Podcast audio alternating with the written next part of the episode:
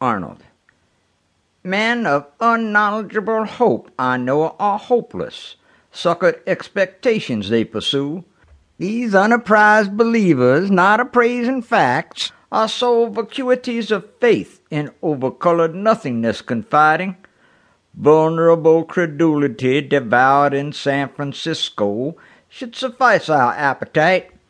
As edible as suckers shall these capitalists prove what careless prey they are, all facing a seducement faintly by spacious fascination facilely destroyed. No unexploited optimist I'd leave intact. Exhausting the enthusiast, exulting getting I'd enjoy. Men bound to vaporous beliefs I'd vaporize the dissolution of security they all deserve. Their disillusionment should smart in melted desolation rank. Slack.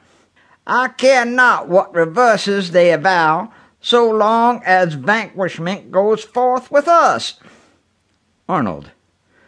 The drill bit diamonds of determinable esteem have now to Roberts been returned by an appreciatory jeweler priced.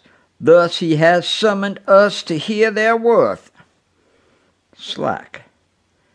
They were in London worth three hundred pounds, where Cooper's firm procured them.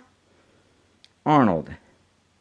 He fulfilled his theft for us, and now from thievery departs. Slack. He is adept in drilling, not disposed to leave his memories undrilled. Arnold. So in remorse he parted from our road? Slack. His conscience excommunicated us. Arnold. You mean his manhood cracked in queasy parts? Slack.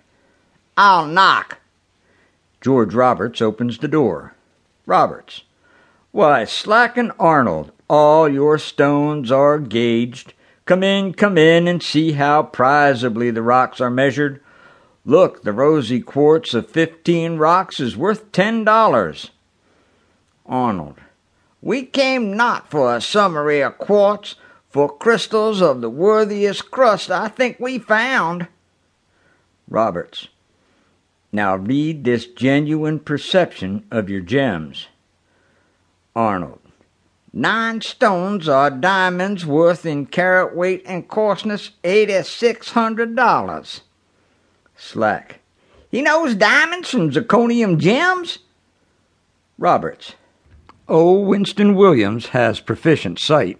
I trust his scrutiny.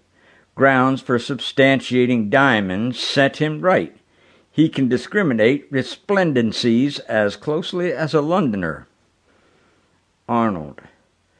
A mine's commencement would be met therefore upon his word. Roberts. A mine?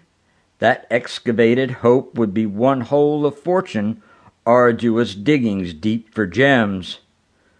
Arnold. As much as Kimberley's commenced in Africa. Roberts. A copious rush continues there but is this diamond plot not distant from the Burro mines in bare New Mexico's southwestern bourne? Arnold. Asunder from my tongue it must remain, in secret dislocation, kept apart from speech. Roberts. No disunited dialogue in many deals we've had. Our partnerships unsevered reciprocity sustained. We never parted our advantages when mines were shared.